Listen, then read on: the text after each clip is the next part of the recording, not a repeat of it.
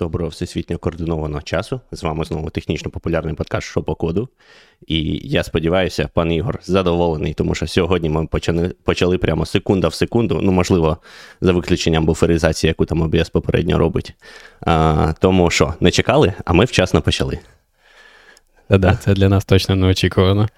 Трохи в скороченому складі сьогодні, але спробуємо вдвох все-таки підтримати той рівень, на якому ми зазвичай. Так, сьогодні в нас пан Ігор на секретному завданні, і мені здається, що це перший раз, коли на секретне завдання ми висилаємо пана Ігора. Я також, до речі, не пам'ятаю. що... А, ні, ні, слухай, я згадав. У нас був з тобою один випуск, мабуть, який нікому не сподобався, крім мене, там, де ми розмовляли про Clojure. А, точно, точно було. Це. Окей, значить, не перший раз. Значить, Це ж було вже, да. вже є досвід е, в пана Але Ігора. то, мабуть, єдиний випуск, який я пам'ятаю без пана Ігоря. Так. Так що, да. На календарях сьогодні 9 вересня. І сьогодні ми будемо говорити про наболіле. Вчора, е, точніше, минулого разу теж трошки про наболіле говорили, але цього разу особливо. Що, пан Роман, ти вже здав зміну? Та здав, от буквально хвилину тому закінчилася зміна, тому інакше якраз так підібрано, що наш подкаст розпочинається о п'ятій, коли я здаю свою зміну. Ну, п'ятій за дублінським часом. Та чудово. То сьогодні ми будемо тільки говорити про онкол, показувати його не будемо прямо в реал-тайм. А, так, на жаль, на жаль, я не зможу показати, навіть якщо б хотів би. Тому. І тільки хотів сказати, якщо покажемо, то, мабуть, тоді точно в пана Романа LinkedIn оновиться. Та да. Але це було б це було б шоу, слухай. Заради підписників, може, може є сенс. Ти Я думаю, то якщо б в нас було б там 100 тисяч чи мільйон підписників, тоді б може, можна було подумати. Та, так. Та, це мені нагадало е, історію е, чувака з. Е, зараз це аналог АНБ, а тоді, в часи ще там Першої світової війни, е, називалась Black Chamber, здається, ця організація. Е, це була частина е, уряду США, яка там займалася всякими. Криптографічними штуками, аналізом. Тоді це більш називалося типу розвідка сигналів і таке інше. В них були якісь кейпабіліті круті, вони там могли багато всього перехвачувати, а потім, після Першої світової війни, вирішили, що ну, більш немає сенсу, типу, це все фінансувати, плюс там ще велика депресія, і фінансування чуваку порізали тому, хто лідив цей е, цей е, якби, Black Chamber. І він не знайшов нічого краще, ніж е, тоді написати книжку публічно і просто там описати всі методи, все, що вони вміли робити, як вони це робили, там математично і там операційно, просто все. І видав книжку. Um, і заробив багато грошей. І що саме цікаве, його не засудили навіть, тому що тоді не було ще ні закону про зраду, ні закону про там розкриття державної таємниці. Це там 30-ті роки. А, от, Тому така історія.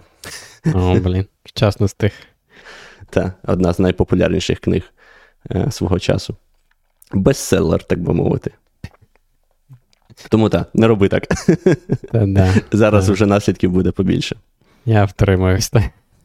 Так. Ну що, онкол, і, мабуть, коли говоримо онкол, тут не це складно не зачепити SRE. То що, мабуть, почнемо трошки з того, що це взагалі таке, і звідки воно почалося. Так, можна. Я, я всім розповідаю, коротше, я тут футбол організую, організовую в Дубліні в нашій компанії.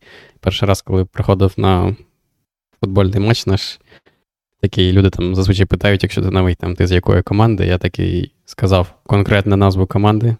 Це нічого для них не означало. Потім я сказав, що я просто з SRE. SRE також для них нічого не означало.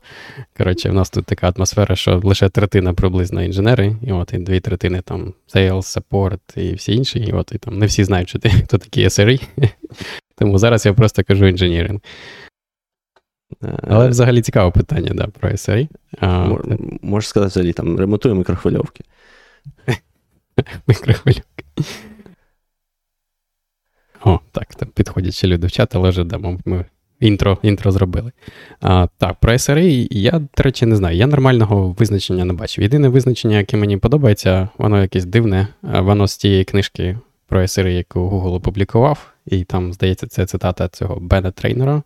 Бен Трейнер це, типу, перший SRE Гугла. Це був а, ін, ну, типу, програміст, якого найняли для того, щоб побудувати команду Production Team, як здається, вона називалася. От, І це мала бути команда, типу, про а, прототип SRE. От, І як він це описує, що SRE це, типу, такий, така людина, яка використовує свої навички програмування і розробки програмного забезпечення загалом для того, щоб організувати роботу operations. От, Тобто, да, визначення таке собі, але мені здається, воно якраз підкреслює усю суть того, чим ці люди займаються. Та мені здається, ми вже ходили якось е, навколо цього визначення, коли ми е, обговорювали, що ці всі там назви software engineer, developer, SRE, ще щось, що воно все, знаєш, так е, хвилями якими. Да? Тобто спочатку всі робили все, тому що не розділяли, потім пішли пішли в спеціалізацію, пішли там розробники окремо, адміністратори окремо, чи там девопси, ще щось, ще щось. Да? Потім знов таки, ой, ні, це щось фігово працює, якось нам треба знов назад всіх з це. Ем, консолідувати. І от SRE це якийсь такий наступний, е, наступна спроба все-таки спробувати ну, змусити людей робити всього потроху. Да? Тому тому що ти, коли SRE, ти такий значно більш дженераліст, ніж там в якимось, в якихось інших вузьких спеціалізованих а, ролях. Там, мені здається. назва, чесно кажучи, не подобається. Що це за сайт? Я, який сайт? Сайт Reliability. Щоб порядок був, щоб все працювало. Ну, окей, з reliability я згоден, а що таке сайт, для мене не зрозуміло. Який сайт там? Ну, Там, де я працюю, у нас нема сайту. Що тепер робити? Е, ну, Мені здається, до речі, це е, цілком може бути такий баяс трохи самого Гугла, тому що з того, коли я дивився, що трапилося це, коли ти казав, коли вони почали е, цю першу команду формувати, аж у 2003 році. От, І тоді, я думаю, в Гугла теж було, був просто сайт і все, Ладно, і більш да. нічого. А, Але мене трохи вразило, що це скільки вже часу пройшло? 20 років. У мене ще комп'ютера не було у 2003 році. Ага. Та, а потім вже там інші великі компанії почали підтягуватись, бо зрозуміли, що потрібно. Ем, Власне, це ті компанії, які доходили до скейлу, е, які зіштовхувались з проблемами, які раніше ніхто не вирішував. Та? Тому що ну, тупо не було таких компаній такого розміру е, в інтернеті. Е, це там написано Facebook десь біля 10-го року почав такі команди команди робити. Нам там, якщо що, пан Глюк поправить, правда це чи неправда. Ем, Netflix 2016 і LinkedIn написано 2017. Це там з того, що я читав. Тому дехто, бач, підтягувався значно пізніше вже того, коли це першочергово сформувалося. Ну і е, ще, мабуть, таке з ознаки серії або визначень. Да, Це те, що е, кажуть, що SRE 50% роблять operations, 50% роблять development. Зважаючи на наш, коли це був минулий випуск, чи коли ми, мабуть, не погодимося, тому що ми з'ясували, що будь-який інженер в кращому випадку робить 50% девелопменту. А, а потім інше. а, да, а потім помножити на 50% від того, що звичайний інженер робить. І, і вийде як в СРІ. Ну, я думаю, зараз ну, не знаю, в мене мене досвід роботи в СРІ лише в Гуглі. От Тут Мені здається, все залежить сильно від команди, бо там різні SRE можуть займатися різними речами. Де, Деякі SRE там більше програмують, а деякі SRE менше програмують. І це вже буде прямо залежати від команди і того сервісу, за який ви відповідаєте. Десь так, десь так, як це, Greenfield називається, да, там, де можна спочатку ви приходите, там, де тільки розпочинається проєкт, можна більше понаписувати, десь вже давно існуючі проєкти там вже так просто не вірвешся, да, там, бо дуже важко зробити якісь зміни таким чином, щоб це не зламалося щось інше. От, а, Тому, да, мабуть, по-різному, але загалом, загалом, да, ідея така є. Тобто метрики всі ці, принаймні в гуглі, трекаються, і там, в залежності від того, що якщо там операційне навантаження буде більше, ніж 50%, це там будуть якось переглядати, да, чи потрібно там зменшити скоп, чи потрібно набрати людей, чи потрібно там передивитися пріоритети на те, щоб якось покращити там автоматизацію, щоб менше було цього операційної нагрузки. Так, ну загалом це такі стовпи, так би мовити, сарії за за версією Google в усякому разі. Да? Це це суміш Operations і Development, е, спеціалізація на там, системних знаннях, ем, SLOs, Service Level Objectives, на які всі моляться, і Error Budget. Там бюджет для для даунтайму, для якихось неполадок, скільки ми собі можемо дозволити. Це мені здається найосновніше. Поправ, якщо я щось упустив. Та ні, ні, все, все ніби так. Так, і тоді виходить, що. Можливо, оці такі визначення, оці метрики чи там особливості, да? це, мабуть, єдине, чим SRE відрізняється від DevOps, бо все інше, якщо подивитись, то дуже схоже. Так, це дійсно дуже схоже. Я, Мені мені навіть важко якусь таку провести межу між між двома. Мені здається, що Просто в залежності від компанії вони можуть займатися одним і тим, або зовсім різними речами, але там називатися одночасно да, там, або DevOps, або SRE, тому це вже залежить від визначення в кожній конкретній компанії. Що в цій книжці, який, я коли кажу книжка, да, я маю на увазі цю от книжку першу, яку там Google опублікував, коли коли вони намагалися продати SRE світу, мабуть, е, в надії, що люди побачать і прийдуть працювати, бо важко їх знаходити. От, то там вони визначають, що ніби як SRE можна дивитися на це як е, частина DevOps. Типу, як одна маленька частина DevOps, а DevOps, типу, більш е, загальне поняття.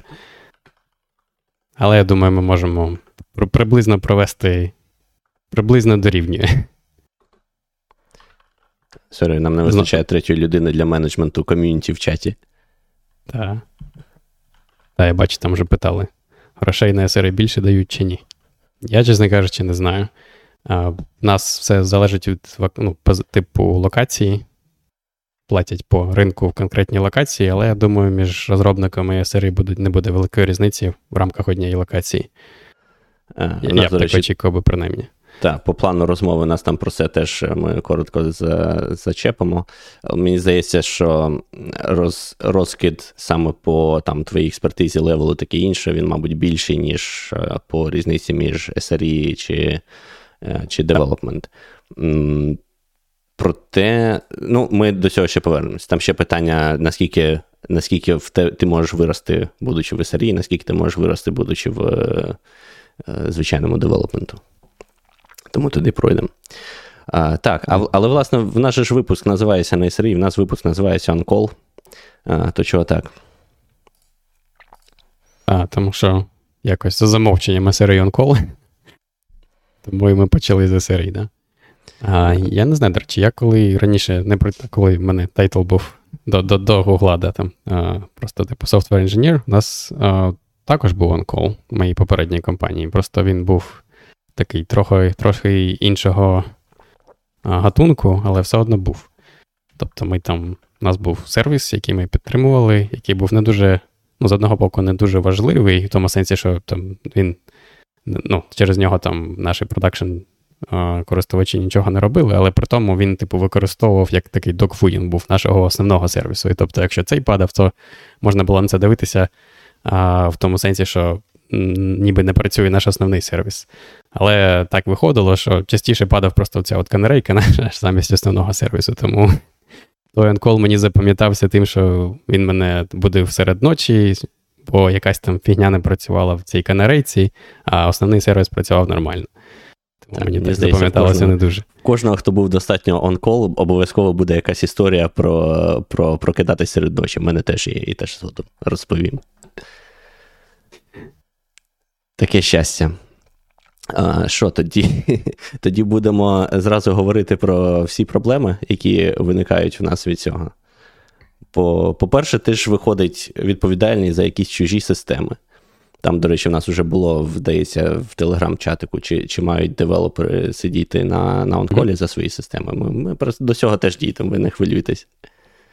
А я от цього не дуже зрозумів. Мені здається, це дуже сильно залежить від компанії. Там, Бо, наприклад, то моїй команді ми відповідаємо за якби один конкретний сервіс. Ну, це не означає, що я там кожну частину цього сервісу там писав і знаю, да? але принаймні це там один сервіс, так чи інакше, а не просто чиєсь щось з іншої команди, з іншої організації. Я так розумію, що ця проблема, що ти відповідаєш за щось інше, це, мабуть, більш притаманно маленьким компаніям, да, які не можуть собі дозволити мати просто великі команди і по команді на сервіс, і по команді SRE або по команді онколерів на сервіс. Так, я тільки хотів сказати, ти, деякі команди не можуть собі, е, деякі компанії не можуть дозволити собі мати SRE команду окремо навіть. Тебе був да, такий досвід, що ти був відповідальний за щось, що ти взагалі не мав ні жодного типу відношення до до чогось? Е, В мене зазвичай це траплялося таким чином, що, наприклад, формально, якщо подивитись на папері, ми on-call за систему, яка, за яку відповідаємо ми.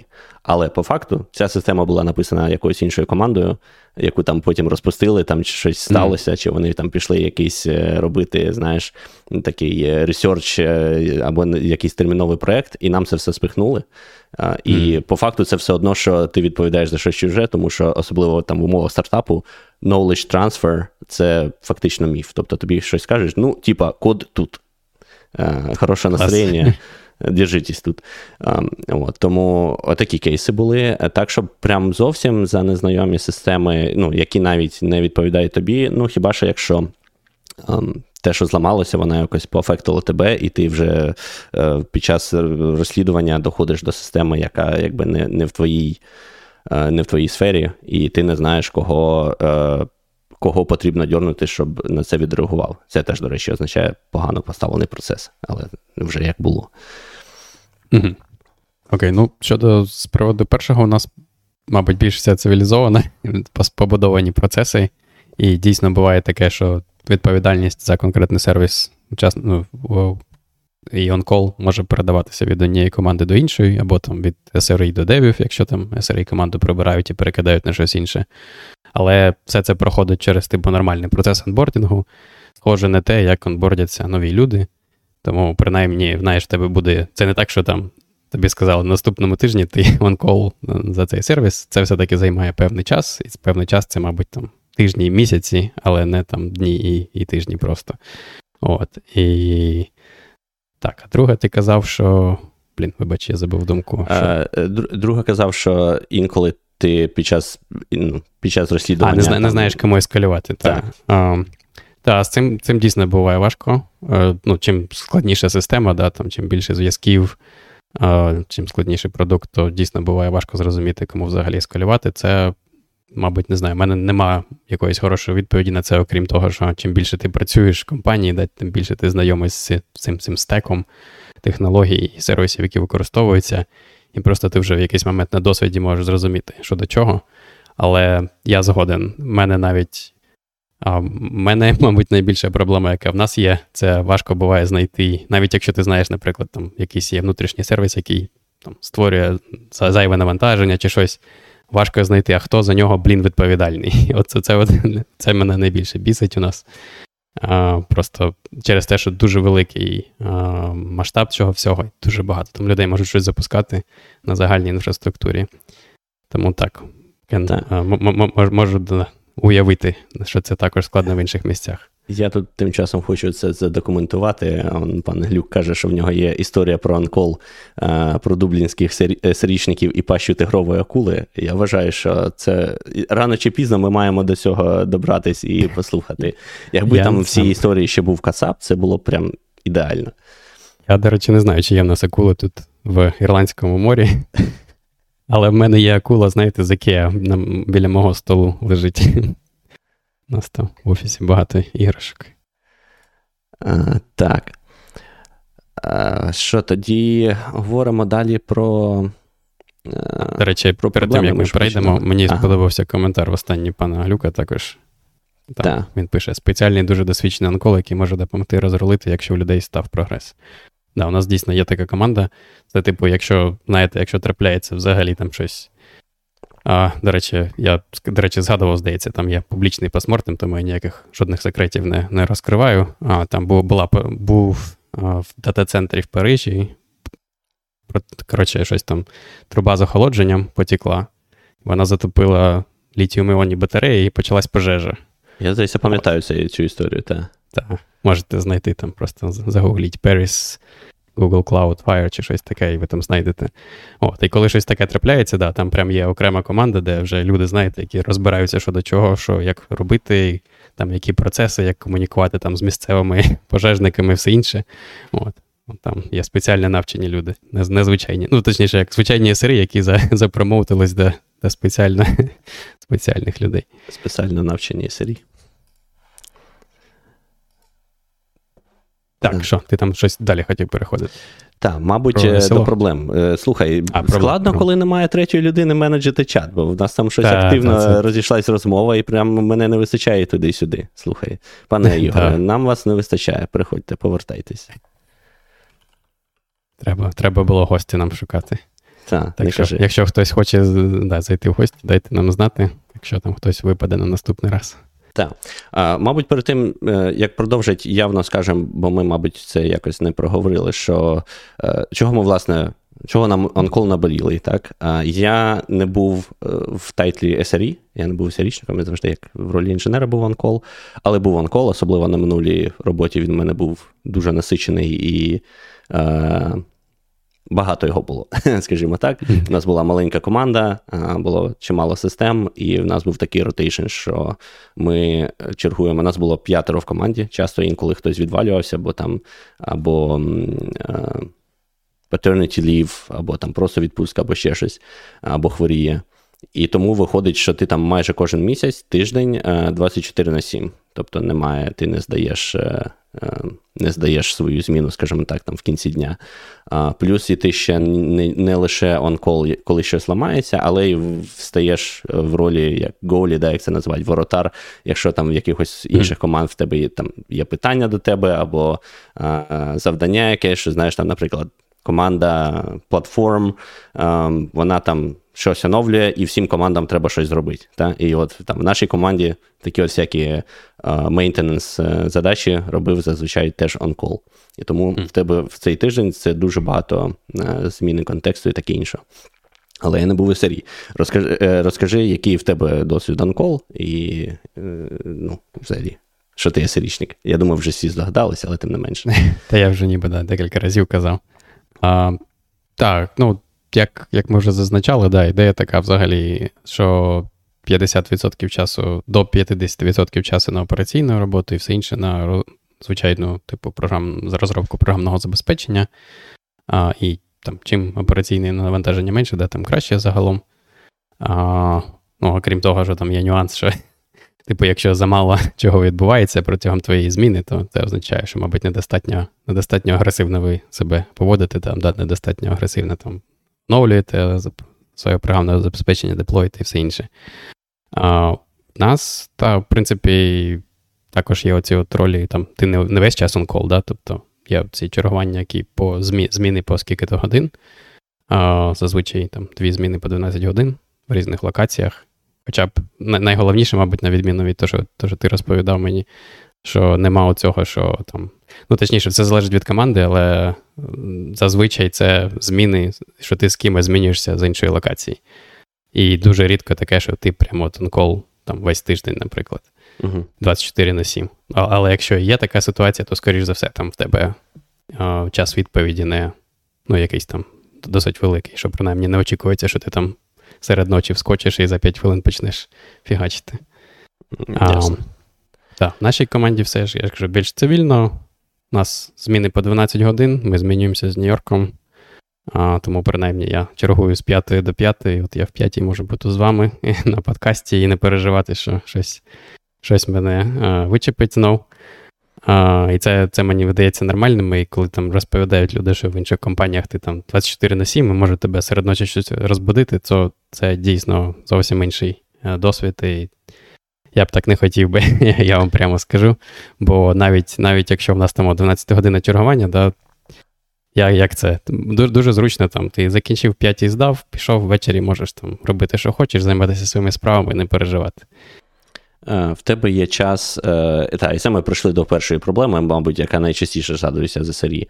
Ем, це високий рівень стресу, от особливо, якщо в тебе такий режим, що ти е, цілодобово кілька днів підряд на онколі. І ми, до речі,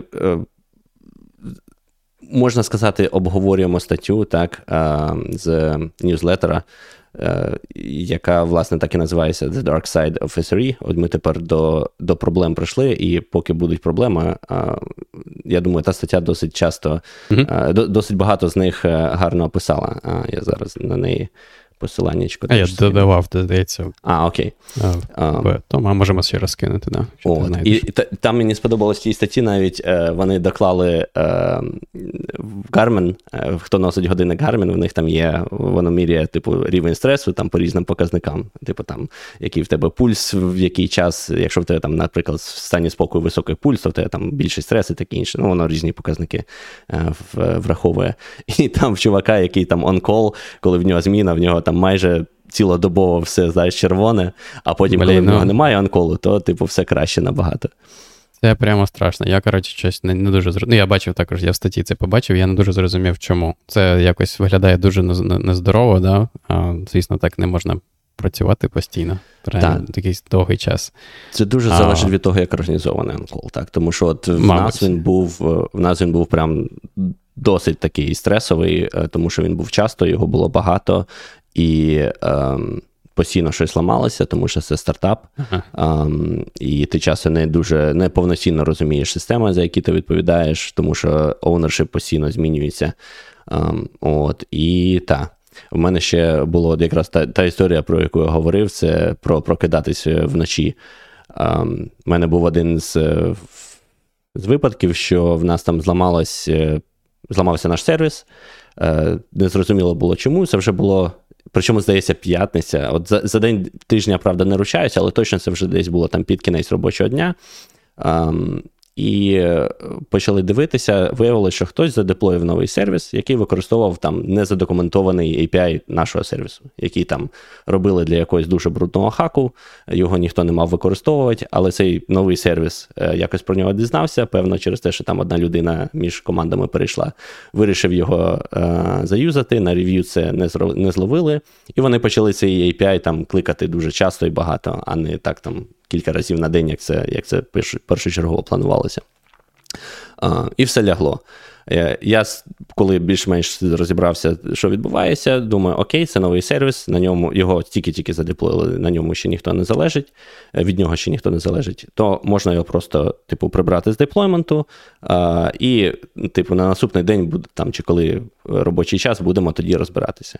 Я це зробив, і, типу. А, так би мовити, пішов з роботи щасливий. Ну, Це було під час ковіду, тому не пішов з роботи, а встав за комп'ютера. І в нас там була така бага в цій системі CICD, е, в нас бекстейдж використовували. Є така, я не знаю, хто е, користувався чи не користувався, але один час взагалі було дуже популярно. Е, там, коротше, був баг, що в деяких випадках, коли ти кажеш, що типу блокуєш deployment, кажеш, що цей сервіс не деплоїти, це не завжди спрацьовує. А а саме, якщо інші сервіси в цей час оновлюються, а, то він не буде його деплоїти. Але якщо ти прямо для цього сервісу пушнеш код в майстер, то тоді він все-таки його задеплоїть. І це, типу, був більш-менш відомий баг. Його я з'ясував під час того, ще ввечері, скажімо так, коли я кілька разів це заблокував, хтось ще пушнув, бо це ще робочий час був. Він знов задеплоївся, я не зрозумів чого. Розібралися потім з допомогою нашої там Platform Team. Все окей. Але вже думаю, окей, вже там ближче, типу, до вечора слеш ночі. Ми в Каліфорнії. Це останній, якби ми тут в досить бінях знаходимося насправді, тому це останній, як би мовити, такий ем, хаб технологічний. Далі вже все починається знов спочатку. Да? Тобто за нами тільки Гаваї, там ніхто не працює, все нормально, думаю. Значить, до наступного дня робочого все, все має бути добре. І лягаю спати. Е, там ще хтось задеплоїв там в 10 вечора, воно знову мене тригернуло, але це нормально, в 10 вечора у нас деплойменти. Це не питання. Я сподівався, це був останній. Але якась сволота в 3 години ночі е, пушнула в майстер якийсь код. Uh, і воно знову задеплоїлось, і там в 3.30, коротше, propagation дійшов достатньо, щоб уже ліг наш сервіс, і мені знов приходить uh, нотифікація. Я спочатку не не зрозумів, я думав, може в нас реально там, не знаю, хтось в Гаваях працює, чи десь. Ні, я подивився, це чувак з мого uh, часового поясу, який задеплоїв. Я такий думаю, ну блін, яка ти сволота, в 3 години ночі Пушиш код в production. Ну хто так робить? Диви, у вас просто дуже класна метрика push to prod. Е, від часу того, як ти замержив піар, до того, як він в production 'і, дуже це швидко. Так, вони цим дуже часто хизувалися. No. Це просто оптимізація в інший бік. От. Uh-huh. Так, тому не люблю такі ніколи. Не push такого в 3 години ночі. Так, я просто ми почали з того з цього рівню стресу. Да. Для мене найгірше, чесно кажучи, коли от я там. Я у 5 розпочинається чергування, буває, знаєте, буває, проходить пейджі там 5.01 чи у 5.00. От коли я сплю, от це для мене найгірше. Якщо в мене буде цей пейдж, от тоді в мене рівень стресу просто якось, типу, точно вищий, бо я там намагаюся знайти, як виключити його телефон там швиденько, бо там поруч дружина спить, де я не хочу нікого будити.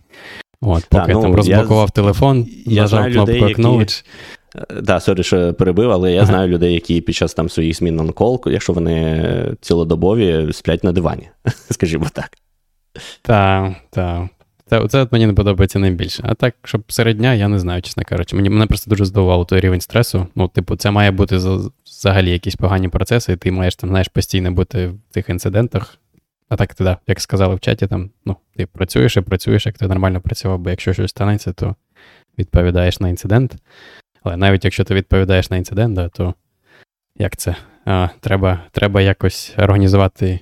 Треба дивитися на це як на звичайну роботу, на, ну, а, не, намагатися не стресувати зайвий раз з цього приводу і відноситися до цього як до звичайної роботи. Так, до як зарадити, ми теж, до речі, пройдемо е, чи прийдемо ще. А загалом, мені здається, е, так, думка думка вискакує з голови е, про про стрес, про стрес, про стрес. Що я хотів сказати? Ладно, ми повернемось до того. Так, я думаю, це просто питання підготовки, питання того, чи яка у вас там документація і питання того, чи є поруч люди, які можуть зарадити, якщо ви самі да, не можете вивести так. якимось чином. Ти почав говорити, і одразу думка повернулася, як на слово. Клас, а, клас. Я я хотів сказати, да, те, що е, це ще проблема того, що часто е, менші компанії. Не розбираючись, не адаптуючи якусь там практику чи методологію під себе, вони хочуть зробити як у Гугла або якоїсь іншої великої успішної компанії. Та, І очевидно, що там ресурси, там процеси, які налажені в Гугла на там скільки там 30, 50 чи скільки чи 100 тисяч людей, вони не обов'язково будуть працювати на там тисячу людей. Е, і часто компанії починають з того, що все, ми тепер будемо модні, в нас буде SRE, в нас буде онкол. І ставлять людей анкол. А все ламається, е, ніхто не знає за що відповідати, ніхто не знає, куди ескалювати і таке інше. І ну, оцей момент він часто дуже додає стресу. Якщо команди, якщо менеджмент це в тому числі вчасно не бачить і не починає це дуже швидко і прям пріоритетно виправляти, е, прямо люди з таких компаній тікають, бо це дуже стресово. Хоча, до речі, я знаю і людей, з, що тікали з Фейсбуку з Production Engineering, бо там казали теж стресово. Але можливо, це, звісно, залежить від від команди і за що саме ти там відповідаєш. Ну, певний рівень стресу є все одно, я згоден. Просто що це це знову ж таки до того, як організовані чергування, да, чи може компанія і команда собі дозволити мати там, змінювати черги ну, протягом дня, да, там, щоб вони там по 12 годин були, а на 24 години. І протягом тижня також. Бо там у нас є чергування там по 4 дні, наприклад, деякі по 7 днів, в залежності від команди. І мені мені особисто подобаються більше короткі чергування, щоб там по 2 або по 4 дні. Бо тоді я там ще встигаю зайнятися якоюсь там звичайною своєю роботою, да, там проєктною роботою серед тижня, замість того, щоб весь тиждень відповідати на інциденти або там запитання від інших команд, або ескаляції від інших команд. А, І, мабуть, коли ці чер- чер- чергування вже коротші да, зміни, то в тебе є час трошки відпочити від цього стресу і повернутися до звичайної більш повільної роботи, ніж такої інтенсивної, якщо там багато інцидентів. Там Панглюк каже, що для нього анкол найменш стресфул, стресфул робота, тому що думати зазвичай не треба, просто робити. Е, то я думаю, Панглюк через те, що ти якраз і є та сама людина в компанії, яка дуже давно і знає дуже багато всього. Через те в тебе рідко виникають такі варіанти чи там е, ситуації, коли ти не знаєш, кому що ескалювати. Та да. О, До, до речі, там мені подобається коментар від uh, пана Нікіти в чаті. Онкол повинен добре оплачуватися, бо стрес присутній, потрібно компенсувати. Для мене було дуже, uh, як це дивно, що в інших компаніях за це якось додатково не доплачують. Що, типу, за замовченням, да, ти там відповідальний за свій сервіс, чи ти SRE, чи ти в тебе є on-call зміни, і тобі за це взагалі жодного там, типу, окремої доплати нема. Це я, коротше, дізнався і прям дуже дивно, що це як це за замовченням, да, і тільки там, ну, мабуть, в інших фангах може також, як в углі, да, там, що окремо ще доплачують. А, можем Я думав, про... це норма. А про... для мене, як виявилось, навпаки, норма не доплачувати.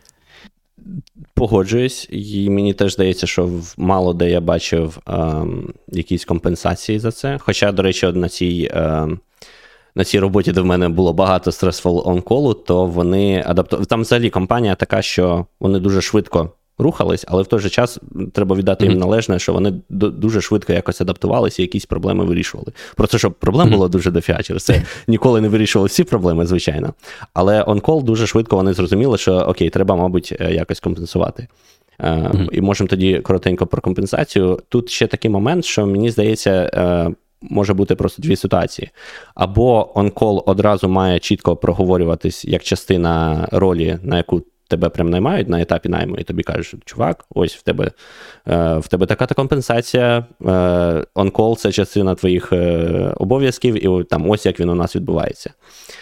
А якщо у нас, наприклад, така ситуація, що ти працював в команді, і там не було онколу, або він не був якось організований, чи не чіпляв цю команду, а потім він додається, е, то тоді треба, звичайно, компенсувати, mm-hmm. бо ну, ти раптом від людей очікуєш більше, ніж ніж очікував до того. Просто що з компенсацією тут треба теж обережно, бо я бачив випадки, коли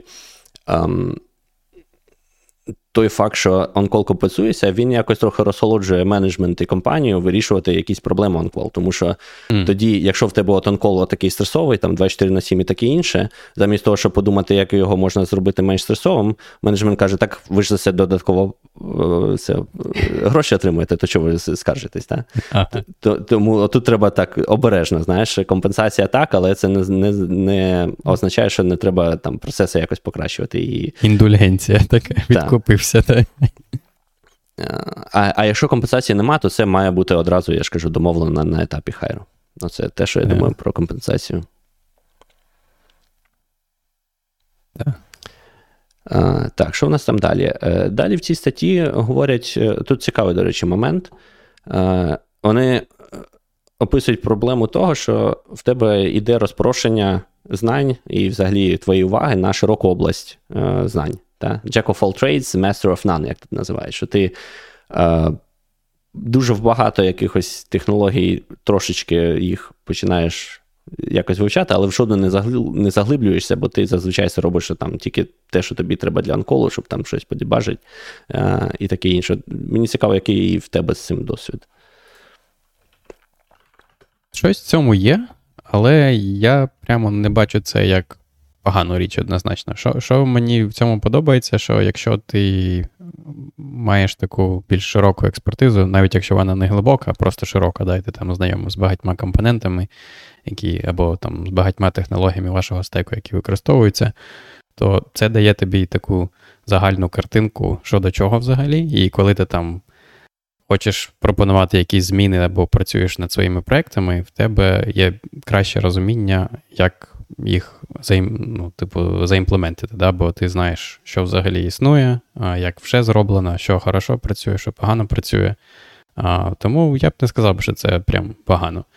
Я не знаю, для мене якось це не було проблемою. Для мене я бачу цю проблему з контекст-свічами і неможливістю сфокусуватися на чомусь настільки від того, що я там онкол за щось, да, а просто від того, від моєї ролі в команді, що я там відповідальний за організацію роботи з іншими командами, і в мене там просто банально там мітинги, да, купа з іншими командами, або а, як це я вхідна точка для інших команд, якщо вони щось хочуть від нашої команди, чи підозрюють, що наш там наш, щось в нас працює неправильно, або просто вони не розуміють, як воно має працювати, то мене більш скоріше бісить це, аніж те, що Анкол вимагає від мене того, що я маю розбиратися, як це хоча б потрошку в кожному з наших сервісів, які ми підтримуємо. А в тебе який досвід? Е, теж мені здається, що це не е, якась така проблема властива саме ролі SRE. Це більше залежить mm-hmm. від того, як налаштований е, процес і як компанія до цього ставиться. Тому що в нас був такий момент, ну, коли це може бути проблемою, так? коли ти можеш це відчувати, коли, наприклад, в тебе компанія там дуже дивиться на метрики, скільки коду ти шипаєш. Uh-huh. А під час онколу ти, скоріш за все, ну, от якщо в тебе такий онкол, як я описав, да, 24 на 7 тиждень, і ти там відповідаєш за всі вхідні питання, е, ти за за цей тиждень нічого не шипаєш, окрім там хіба що може фіксів. От. Mm. І тоді в тебе складається таке враження, що ти оцей тиждень, увесь тиждень був зайнятий, і нічого корисного в контексті метрику компанії не зробив. Але це означає, що це фігові метрики у компанії. Е, тому вони мають враховувати. Бо, наприклад, е, в нас так само дуже було активний е, активний найм, і дуже багато інтерв'ю було. Там могло бути там три інтерв'ю за тиждень, а це відповідно з'їдає там майже увесь день. Але просто інтерв'ю вони враховувалися в метриках компанії, тому це ніхто ніколи не вважав, типу, проблемою, бо так само в тебе там могло запросто там день-два випадати просто через те, що ти робиш дофіга інтерв'ю. А, а от з онколом чомусь не не одразу прийшло в культуру компанії mm-hmm. те, що е, окей, це люди щось корисне роблять. Да? Тобто, е, І тут, можливо, SRE ще трошки е, страждають від тої ж проблеми, як і багато security команд, що поки все добре непомітно якби результат і ефект роботи. Да? Тобто помічають, коли щось зламається. А, Так само, як і в security. Поки поки немає ніякого там брічу, немає ніякої проблеми і таке інше, всі думають, а що ці security чуваки взагалі роблять? Так, це взагалі, коротше, велика проблема, мені здається, з тим, як побудована система цих uh, incentives and recognitions, типу, да, коли є якась там криза велика, як ми, я вже згадував той інцидент, наприклад, з тим з пожежею в тому дата-центрі, да, чи щось таке. Uh, то там ніби все зрозуміло. Окей, там була пожежа, ми там організувалися, всі команди там вийшли, щось там зробили зі своїми сервісами, щоб якомога скоріше відновити доступ там, до даних користувачів, там перенести їх віртуальні машини там в інші зони, все інше. А, Там ніби все зрозуміло, да, хто що робив, там, як це організували, кому кого нагороджувати за що. А якщо б там попередньо була проведена така робота, щоб там взагалі така ситуація була неможлива, да, там, то цієї роботи не обов'язково її видно, тому що да, вона там відбувається, але як це та криза, яка не сталася, і якось важко більш важко е, за неї відмітити і нагородити людей, аніж за ту кризу, яка сталася, і з нею справилися, впоралися. То да, я не знаю. Я не знаю, що з цим робити, бо я прямо бачу, що в корпоративному е, цьому оточенні інколи мати кризу важливо для того, щоб проштовхнути якусь зміну в процесі. Е, бо як не маючи такої кризи, то тобі прям важко буде це зробити е, і аргументувати якось. Тут е, це просто дуже унікальний такий скіл, вміти розказувати, да, що ти робиш і, і чому це важливо. Але в той же час це дуже сильно, е, мені здається, залежить від е, цього там middle менеджменту. Да? Бо в тебе може не бути на цей mm-hmm. час, або в тебе може там не бути не те, що навіть навичок, а просто можливості бути в тих кімнатах, де важливо про це сказати. І yeah. тут дуже сильно залежить від менеджера. Якщо він це робить і бачить, і вміє це донести а, е, вище, то то все нормально. Тому що я бачив менеджерів, які це класно вміють робити, я бачив менеджер, менеджерів, які це взагалі не вміють робити. Тому тут, мені здається, це е, той випадок, коли менеджеру треба трошки свою дубцю е, на, напружити і е, і подавати те, що що робить його команда. Бо це ж в його власних ж інтересах. Да? Він же ж він же менеджить, тому він теж має впрягатись і пояснювати, чому його команда важлива. Так. А, ти згадував ще про час, да, той, який уходить на онкол. Просто це ж я, я хотів додати, що це ж не таке, ну, принаймні, принаймні у нас як організований процес, і ви відповідальні не лише там, що коли прийшов там да, інцидент, якось ви порішали і все і забули, і далі продовжуєте. Ви пов, там, повністю цикл, ідея така, що якось запобігти цим інцидентам, да, і побудувати системи таким чином, щоб вони могли там автоматично а, виправляти ці помилки якимось чином, або толерувати деякі проблеми, як то проблеми з а, апаратним забезпеченням, да, там, чи мережа пропала, чи а, там електрика пропала, чи щось чи щось інше. Тобто, ви після того після того інциденту ви маєте подумати про те, що а я, ми чи могли б ми щось зробити, щоб зробити нашу систему більш надійною, і щоб вона просто вже наступний раз таким же чином не зламалася. Да? Або чи повинні ми щось там виправити в наших ранбуках, і там, чи повинні ми написати якийсь постмортем після того. І це все також займає час. Тому, тому ну, принаймні, в нас є розуміння того, що якщо ти on-call, то там ти не просто да, там сидиш і розважаєшся, а окрім тих інцидентів, скоріш за все, ще ти в тебе займає час просто зробити все це інше, щоб там задокументувати, виправити і там зробити постмортом і все інше. Тому все це також займає час, і, скоріш за все, ти розумієш, що да, в той конкретний там тиждень, поки ти на чергуванні, да, ти там вже не, не встигнеш над своїми звичайними проектами попрацювати. Як в цьому XKCD, да? ви чого байдики б'єте? Компілюється, та тут е, чергуємо. Та-та-та, типу, як то так з компіляцією, це точно так приблизно виходить, да. Що, тоді проговоримо далі, що там, мені теж, до речі, цікаво, наступний наступний пункт це про стагнацію кар'єри. Е, тут, мабуть, мені теж здається, все дуже сильно залежить від е, е, від компанії і те, як вони це будують. Мені здається, от розкажи про свій досвід. Великі компанії, мені здається, це не має бути проблемою.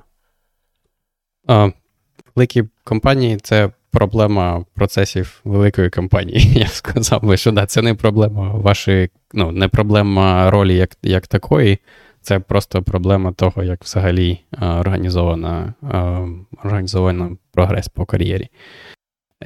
Ну, З мого досвіду, SRE, кар'єрний кар'єрний ріст, я не бачу жодних відмінностей від кар'єрного росту в Dev в наших командах. Тому я думаю, да, по ролям тут немає якоїсь там дискримінації чи чогось такого. Це більше про те, да, чи це, ну, принаймні в нас це багато залежить від знову ж таки тебе і твого менеджера, як ти можеш там свої проекти да, там, оформити показати, що ти там наробив, і якось презентувати їх для тих людей, які будуть приймати це рішення. І це там більш важливо, аніж роль твоя, чи ти ТЕФ, чи це СРІ.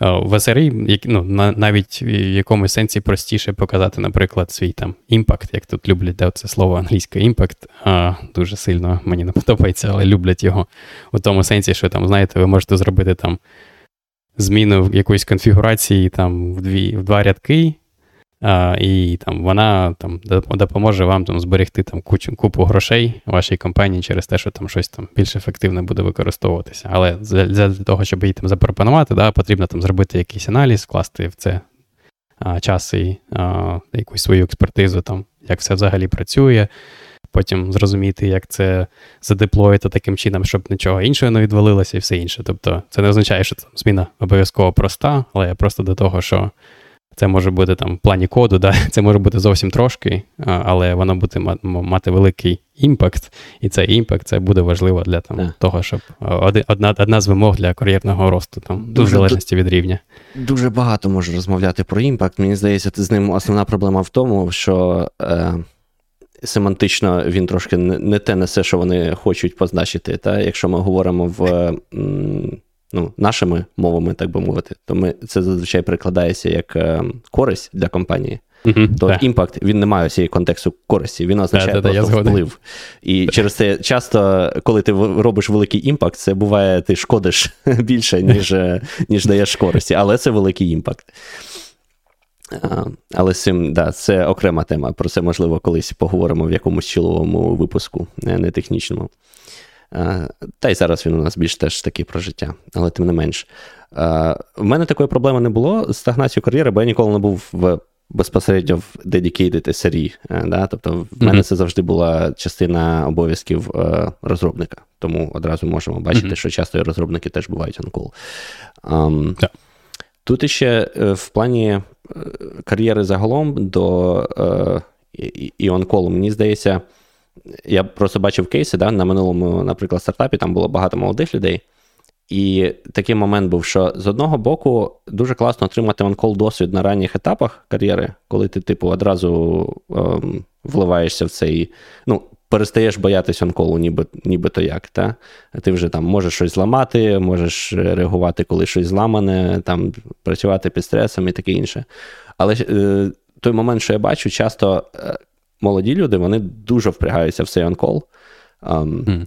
І в них через це не е, вони з часом не можуть випрацювати е, знаєш, якийсь такий здоровий рівень пофігізму. Тому що коли mm. ну, коли е, там все зламане, все горить, і тобі треба з цим щось зробити, інколи треба зберігати трошки знаєш, холоднокров'я і і бути спокійним, і там щось пропустити, щось це, а в них оцього немає, і вони потім, коли вже ну, Довго ти так не можеш підтримувати е, цей варіант, коли ти там на будь-який пейдж в будь-який момент там реагуєш, там все, там десь йдеш пішки, оп, відкриваєш лаптоп, зразу дивишся, що там. А, Вони потім не можуть адаптуватись і вигорають.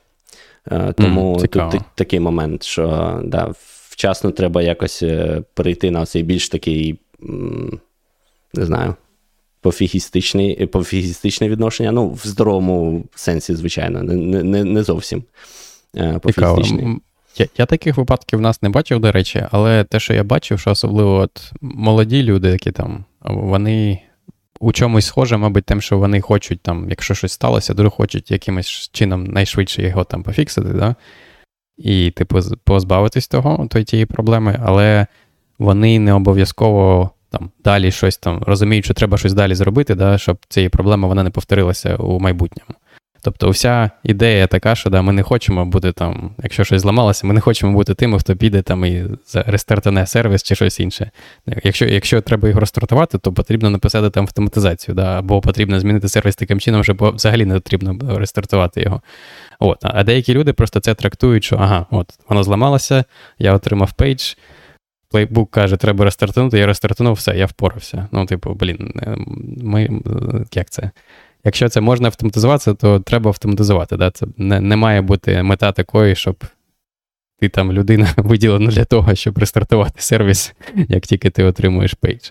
От, Я бачив такі випадки. А, І частіше, частіше це молоді люди, які там, може, знаєш, неправильно сприймають, що окей, вони побачили, що якийсь там більш а, досвідчений онколер а, Ну, взагалі, взагалі, якби стратегія яка? Стратегія, що якщо сталася проблема, ти спочатку робиш мітигацію, яким чином там треба розстартнути, розстартанув, але потім ти робиш якийсь там фоллоуап да, до того, і ти намагаєшся зрозуміти, в чому була проблема, як їй запобігти. От, І вони от е, часто забувають про цей от другий етап, вони бачать лише от перший етап з мітигацією, і вони думають, що онкол це про перше. А насправді це про більше, ніж ніж просто мітигація. От, і да, таких випадків я бачив декілька з молодими людьми. Так, е, та вон пан Грюк каже, що в них кладуть два дата-центри, чи просто кладуть дата-центри випадково, щоб перевірити, як все працює, а потім дивуюся, що люди йдуть з анколу у Фейсбуці і тікають в інші компанії. Ну, але не без того. Це залежить все від того, як е, як побудовано все. Якщо можна покласти дата-центр і нічого не зламається, то це ж навпаки чудово. Так, так і має бути. Для всіх, окрім того, хто онкол. Так, ми, мабуть, все майже покрили. Там ще було е, застрягання в рутинних задачах Operational Treadmill. Мені здається, це mm-hmm. теж ми вже частково затронули. що Це все залежить від того, як це робити. І от, до речі, те, що ти щойно говорив про молодих, які постійно бігають, рестартують сервіс, але намагаються виправити, щоб щоб цього не треба було робити руками. Оце воно, мабуть, процес. Це ну, залежить від підходу ще. І скрізь, мені здається, особливо в цій книзі е, гугловій, так, там теж постійно наголос іде на те, щоб мінімізувати оцю е, ручну роботу, Toil. що повторяється. Як як? Тойл. Тойл, так. Та, вони вони називають тойл. Я не знаю. Коротше, це слово перший раз почув, коли я вийшов на роботу. Я раніше не знав такого англійського слова тойл. Я, до речі, не знаю. Я думав, це абревіатура, але мені здається, ні. Я не знаю, як воно подивлюся. Exhausting physical labor. Окей. То Важка якась... праця. Важка, да. І там, е, мабуть, е, зауваження, що це ну там фізичне визначення в словнику, але, мабуть, мається на увазі, що ви щось робите руками, да, замість того, щоб автоматизація роботи робили це за вас. А, Так, я не знаю. Ну, З мого досвіду, у нас деяка частина да, є рутинних задач, але, мабуть, це трошки інші рутинні задачі в тому сенсі, що це більше про те, що, знаєте, там приходить ескаляція від якоїсь іншої команди, що в нас там щось тормозить чи щось. І далі буває дуже важко просто зрозуміти, чому саме. Тобто це не стільки рутина, скільки багато часу може займати просто от саме цей от процес, о, як ви намагаєтеся розібратися, там вивчаєте лого, чи вивчаєте трейси, чи там профайлер, чи щось інше. І просто цей процес він дуже багато часу забирає. І от мені здається, цю частину часто важко автоматизувати, тобто можна там намагатися якісь накрутити поверх цього anomaly detection чи якийсь інший аналіз, але все одно багато цього аналізу роблять саме люди, і там є, грубо кажучи, там у вас скільки-то часу на день, скільки ви можете присвятити, да, там і не не так багато такого рівня завдань ви можете виконати за день. От, І на, на це дуже багато часу уходить, з мого досвіду у нас, принаймні. Так, згоден. А, Що? Мені здається, ми про проблеми наговорили майже всю годину. Як бачимо, проблеми онколу і обов'язків СРІ, та вони досить досить проблемні, як виявилось. Поговоримо, як як з цим боротись, що нам робити взагалі, щоб виживати під час онколу для тих нещасливих або щасливих людей, які мають це частиною їхніх обов'язків. Ну, як мінімум, зміни. Е, щоб були не не 24 на 7, там, да, а щоб були зміни, і можна було з кимось помінятися, і ви в кінці своєї зміни могли їй передати цю проблему, якщо вона ще існує своїй сестринській команді, де б вона не була, і могли піти і спокійно пити там напій, е, який вам подобається, і відпочивати після роботи, а не продовжувати думати про роботу після робочого дня. Так, мені здається, мінімізація змін це ну, цілодобових змін, мається на увазі, або якихось довгих, це прямо одне з ключових. Це часто проблема насправді для маленьких компаній, якщо в тебе офіс в одній локації, але у вас глобальне mm-hmm. покриття. Тому тоді ти, типу, не можеш це зробити, поки у вас не відкриють офіс десь іще там в іншій частині світу. Це, власне, ну, те, чому в нас були 24 на 7 анколи, тому що не було офісу в Європі.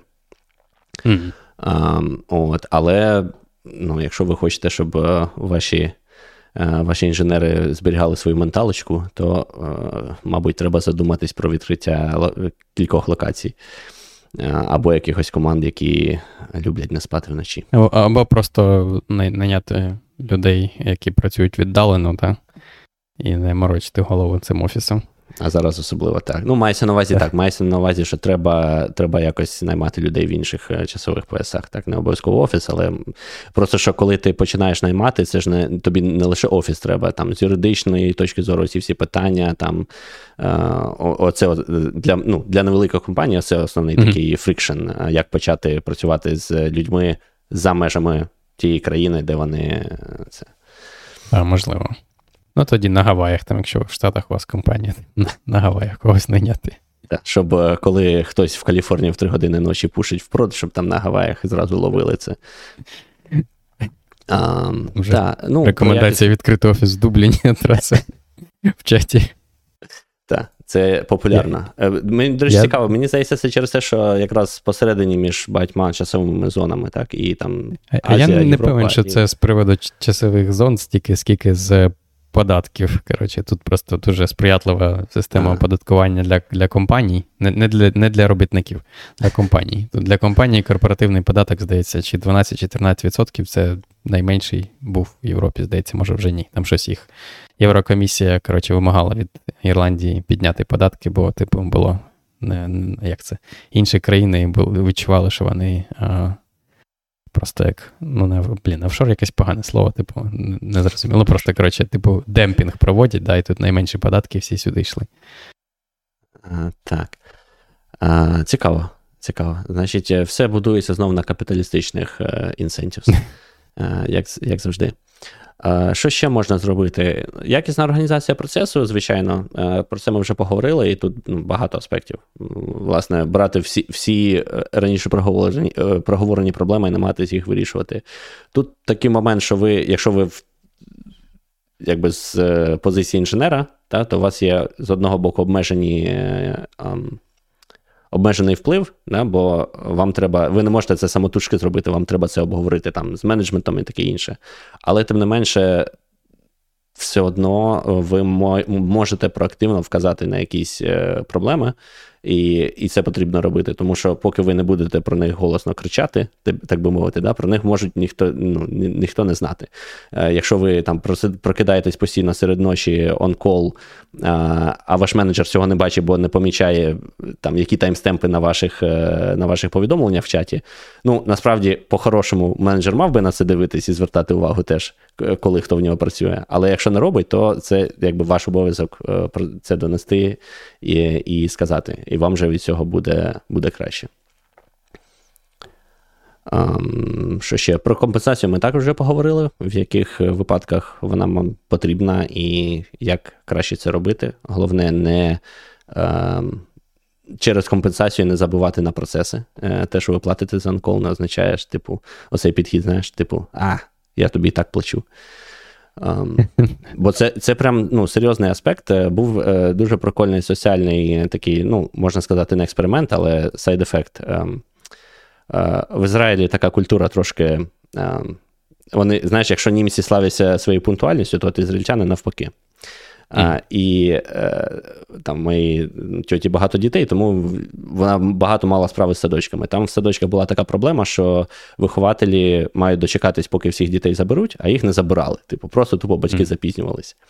А, от, І хотіли зробити е, якийсь штраф, так би мовити, за те, що, що батьки запізнюються, щоб. Е, е їх заохотити, приїжджати вчасно і забирати дітей після школи. Бо це проблема була для вчителів. Вони там, типу, запізнюються mm-hmm. на годину-дві е, з з роботи, бо, типу, ну, не залишиш ж дитину саму.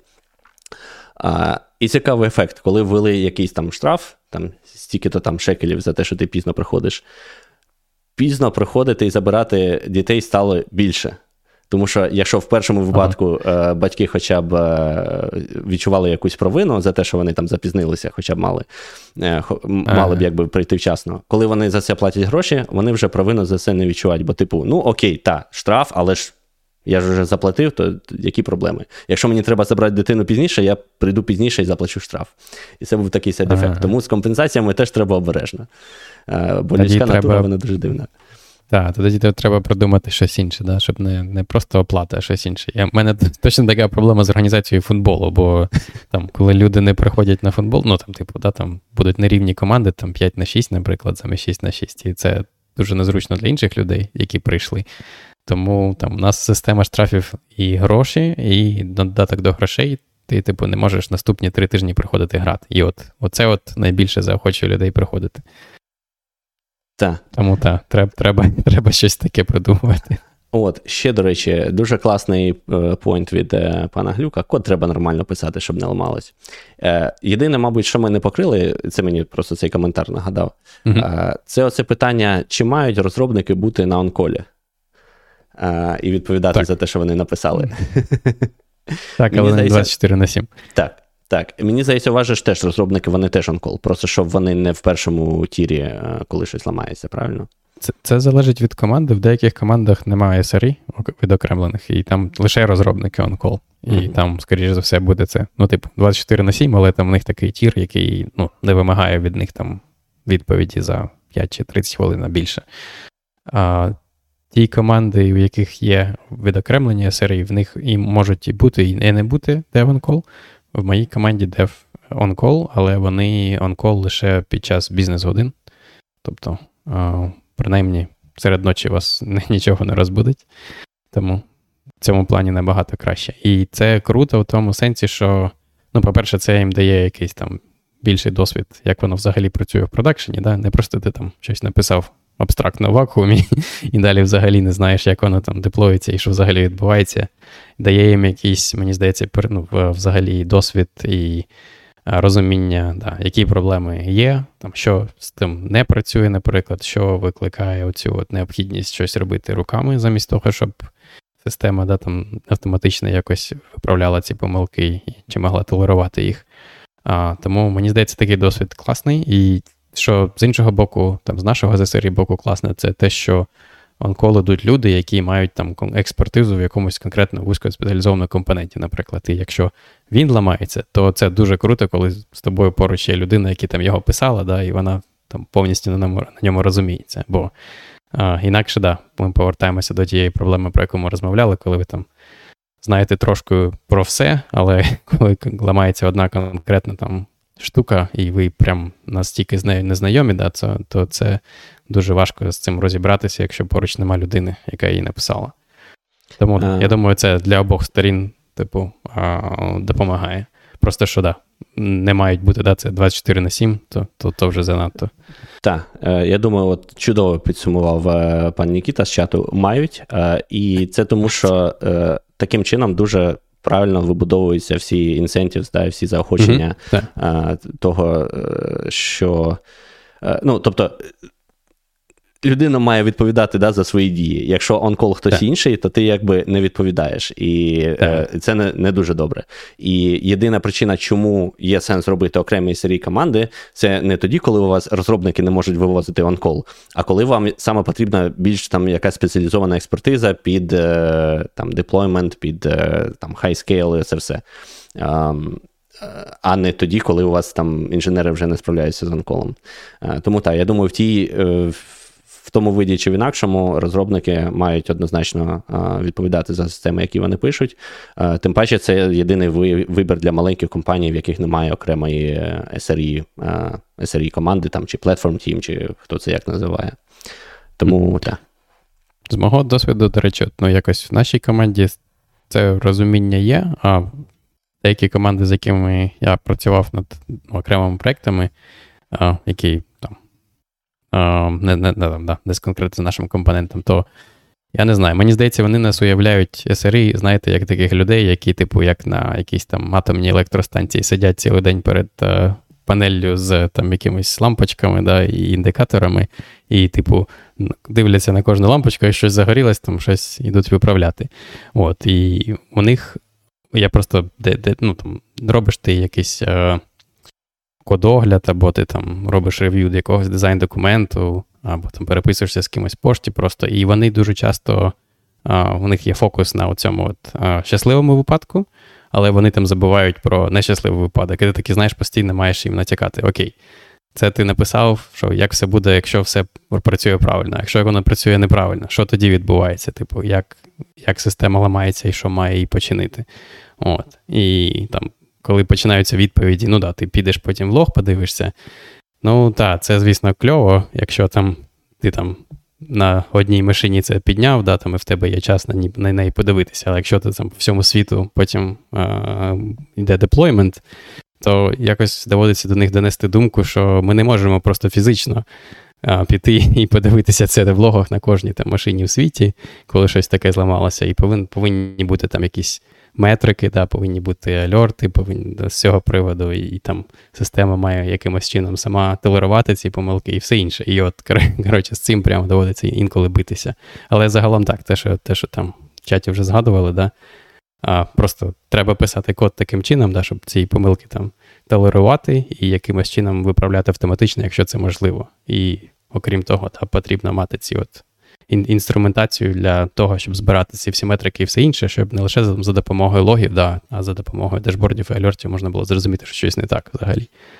Так. А знаєш, що ми ще не не покрили? А це дуже потрібна штука для того, щоб е, ваш experience з on-call ом був е, значно е, приємніший.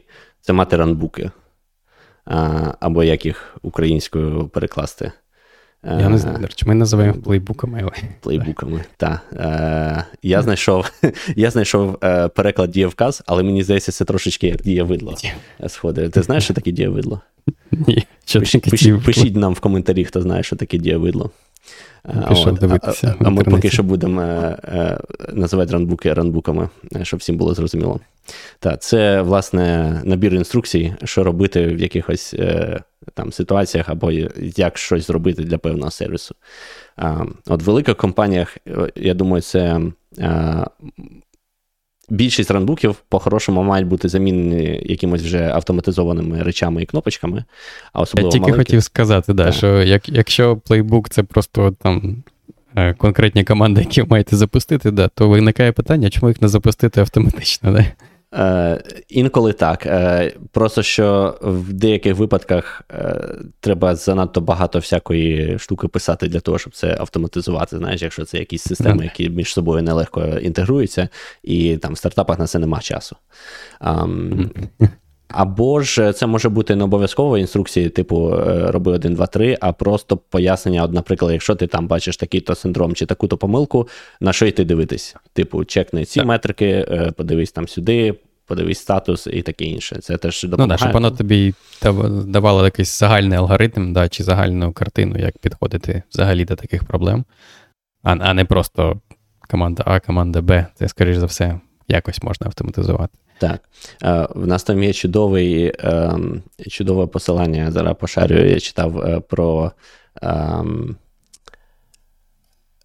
як це називається? Про е, ситуацію, коли в тебе є ранбуки і коли немає ранбуки. Це правда, воно в контексті девопсу було, але тим не менше. Хоррор сторі, знаєш така. Е, і там, Я типу, прочитав, да, я раніше не бачив, да, можемо скинути зараз через чат. Так. Воно. То це якраз пояснює, чому чому мати ранбуки е, спокійніше. Ну, це однозначно краще, ніж не мати їх, да, особливо для нових людей.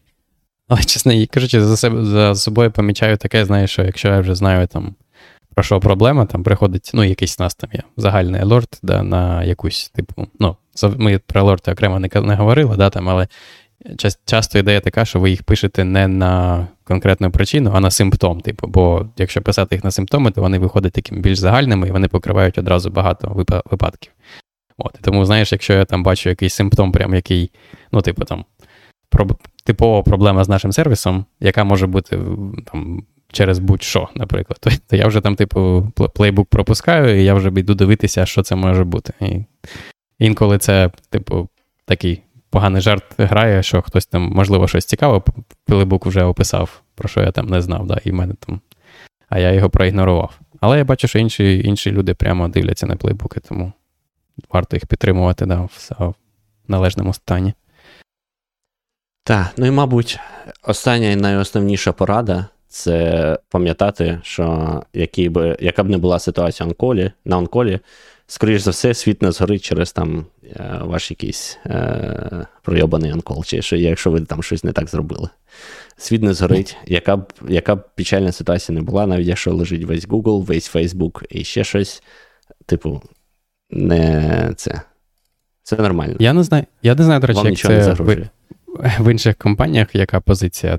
Просто в нас позиція загалом така, що ну, ти маєш пам'ятати, да, ти людина кол, ти перший, хто отримує повідомлення да, там, про проблему якусь. Але це не означає, що ти сам маєш там піти і розібратися, да, там, в чому причина і все інше. Твоє твоє завдання це там, зрозуміти, що відбулося, і зрозуміти, як правильно це вирішити, і правильно це вирішити може означати, що треба це ескалювати до когось іншого. Тобто це не означає, що ти сам це вирішуєш. Тобто, якщо ти бачиш, що ти там не можеш з цим поратися, ти ескалюєш. От, і, Тобто, це частина вирішення, ця ескаляція. Ну, І це... я, я не знаю просто, як вибудовано в інших компаніях це.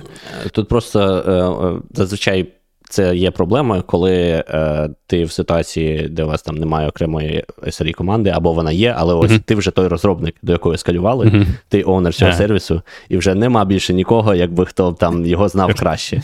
І якщо ти досі не можеш розібратись, то типу ескалювати тобі теж особливо там нікому, окрім як хіба що там е, решті команді. А, от, а, Але все одно, і навіть такі ситуації ще раз.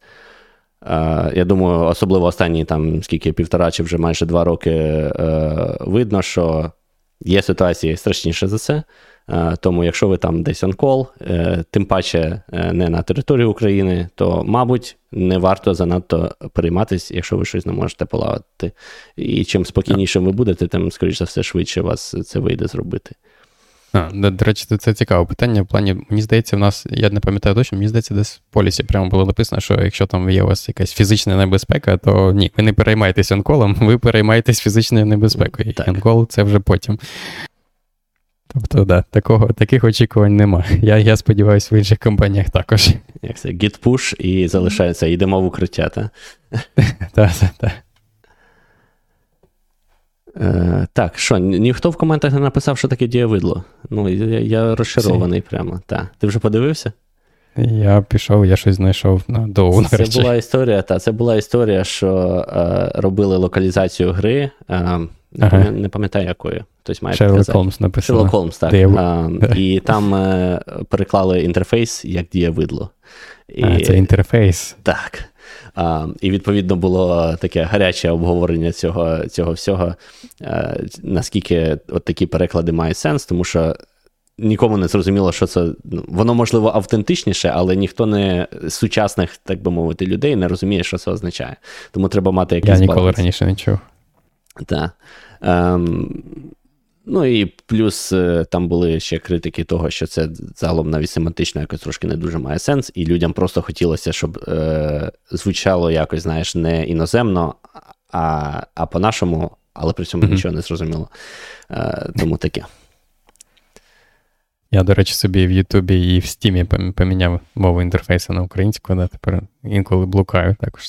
Так, е, але, але дії видла там не було. Встановлюйте український інтерфейс, е, тому що е, це спонукає переклад переклад ігор і ширшої підтримки українського інтерфейсу скрізь. Наприклад, в мене український інтерфейс є навіть на зубній щітці. Бачиш, ми з тобою обидва сказали поречення зі словом інтерфейс замість слова дієвидла. Можемо сказати, мова дієвидла. Там в мене є з зубна щітка з дієвидлом, мені здається, можуть якось не так зрозуміти взагалі. Та звучить не дуже, я згоден. Так. А, ну, мені здається. Ми з тобою пройшлись про все, навіть більше, ніж я думав, щось ми з тобою на годину 15 вдвох наговорили. Так, я вважаю це успіх.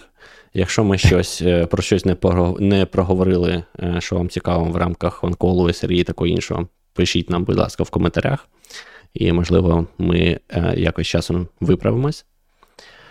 Е, підтримуйте Збройні Сили України. Е, це зрозуміло. У нас дуже красиво завжди пан Ігор про це говорить. Але я думаю, вже не потрібно пояснювати, чому це важливо. Я думаю, всі, всі кому хто це може зрозуміти, вже давно зрозумів. Так, але просто не забувайте залишайтесь в безпеці, піклуйтесь про своїх ближніх. До речі, е, вже осінь, а це означає, що треба задуматись про е, енергоефективність і енергозабезпечення в зимовий період. Тому всі EcoFlow, які ви продавали, купуйте їх знову. І взагалі думайте, як е, як ви будете піклуватись про себе і про ближніх в зимовий період, тому що ця зима може бути не такою теплою, як минула. І залишайте нам, будь ласка, коментарі, е, ставте вподобайки, е, особливо, якщо ви знаєте, що таке дієвидло. Е, і якщо хочете приймати участь у подкастах, так само не соромтесь і напишіть нам про це або напряму в соцмережі, або залиште коментарчик. І якщо є цікава тема, про яку ви можете поговорити, ми обов'язково вас покличемо до себе, особливо коли в нас є якісь прогульчики, як от і цього разу, а минулого разу головним прогульчиком був я, і знов скоро буду. В жовтні знову будуть випуски без мене. Я знову буду на секретному завданні в Держдепі. Там вже заплавані, тому да, тому треба шукати гостів, щоб було. Щоб так, були це в процесі. А, а, то, а то ми знову з паном Ігорем почнемо про сигнали в Linux. Чи чи, чи ми ми, ми, ми хотіли ще про сісколи в Linux поговорити якось?